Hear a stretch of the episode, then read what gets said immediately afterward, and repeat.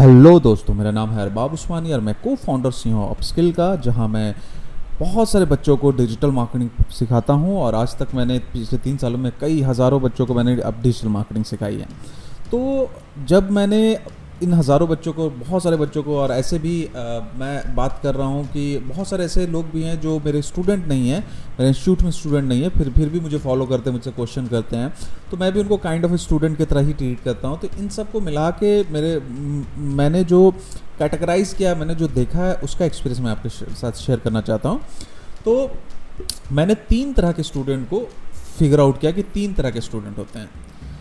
पहले स्टूडेंट जो होते हैं एरोप्लेन की तरह होते हैं। यानी कि उनको अगर मैं उनको सिखाता हूँ तो वो उनके जैसे कि उनको उनको एक, उनके अरमा, अरमानों को एक पंख दे दिया गया है, उनके उनके सपनों को एक पंख दे दिया गया है, और वो उड़ना चालू कर देते हैं। खुद से चीज़ें एग्जीक्यूट करना चालू कर देते हैं, और सुपर एग्जीक्यूशन मोड में होते हैं। और वो क्या करते हैं कि मैं अगर उनको ए बी सी पढ़ाऊँगा तो वो डी ई एफ़ भी फिगर आउट कर लेते हैं। तो पहले स्टूडेंट ये होते हैं जो एरोप्लेन की तरह होते हैं। दूसरे जो टाइप ऑफ़ स्टूडेंट होते हैं, वो ट्रेन की तरह होते हैं।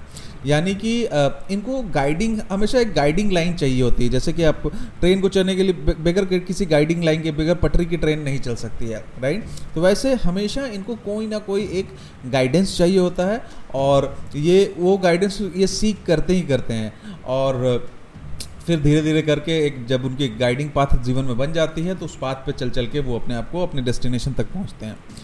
और तीसरे तरह के जो स्टूडेंट होते हैं, वो शिप के तरह होते हैं वाटर के शिप होते हैं। तो वाटर की जो शिप में जो जाती है वाटर में जो शिप जाती है तो उसमें आपने कभी नोटिस किया है कि शिप ऐसे नहीं होता कि शिप जो होता है कि खड़ी है, चलने लगी है?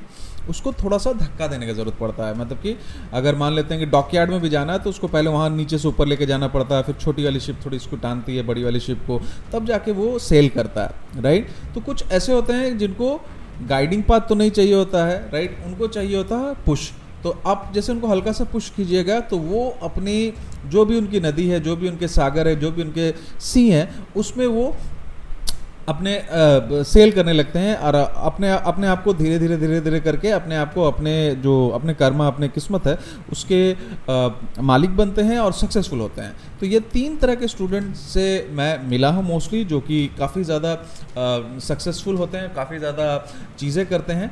आपको डिसाइड करना है कि आपको क्या बनना है। आपको एक गाइडिंग पाथ वाला हमेशा चाहिए, एक गुरु चाहिए हमेशा, या आपको एक आदमी हो जो जो आपको पुश करे पुश करने के बाद में आप आगे बढ़ो, या आप एरोप्लेन की तरह बनोगे। एज अ टीचर मेरे को लगता है कि हम लोग इनको इनको समझना चाहिए। पहले इनका साइकोलॉजी समझना चाहिए। अब मैं, अगर कोई आदमी लेट से कोई आदमी अगर कोई स्टूडेंट ऐसा है, जो वाटर वाला, जो शिप है और उसको मैं एरोप्लेन की तरह ट्रीट कर रहा हूँ तो ये बात गलत होगी क्योंकि वो विंग नहीं वो पानी में चढ़ेगी उसकी एबिलिटी पानी में चलने की है। तो हमें उसी तरह से ट्रीट करना पड़ेगा आइडेंटिफाई करना पड़ेगा एज अ टीचर और उसी तरह से उनको उनके साथ ट्रीटमेंट करके उसी उनके साथ बैठ के पेशेंट्स के साथ बैठ के उनको अपस्किल करना पड़ेगा उनको अपग्रेड करना पड़ेगा। ना, ना सिर्फ़ इसमें नहीं कि डिजिटल स्किल्स में लाइफ स्किल्स में भी उनको थोड़ी सी हेल्प करनी पड़ेगी क्योंकि टीचर की एक रिस्पॉन्सिबिलिटी होती है कि स्टूडेंट्स को ethics and life life lesson भी सिखाए राइट तो उस रिस्पॉन्सिबिलिटी को हम लोग को पूरी तरह से पूरा करना है, क्योंकि एक सिंपल सी बात है, एक टीचर का एक नेशन बिल्डिंग में बहुत बड़ा रोल होता है। एक जो कंट्री बनती है ना, वो टीचर का उसका बेस होता है टीचर बेस बनाता है उस कंट्री का। तो अगर हम लोग ये रिस्पॉन्सिबिलिटी नहीं समझते हैं कि भाई एज अ टीचर हमें अपनी कंट्री को हम लोग मतलब कि अपनी कंट्री को अगर हम लोग इसका बेस नहीं बना रहे, अपनी कंट्री को बेटर नहीं कर रहे हैं, अपनी कंट्री को ख़राब कर रहे हैं एज अ टीचर राइट तो ये एक बहुत ही गंदी रिस्पॉन्सिबिलिटी है और बहुत ही गंदा एटीट्यूड है, ना बेईमान एटीट्यूड है, ना सिर्फ़ आपके स्टूडेंट के प्रति बट आपके देश के प्रति। तो हम लोगों को ये चीज़ डिसाइड करना पड़ेगा। हमारे अंदर एज अ टीचर रिस्पॉन्सिबिलिटी हमारे पर काफ़ी बड़ी रिस्पॉन्सिबिलिटी है। उस रिस्पॉन्सिबिलिटी को हम लोग कैसे तय करेंगे?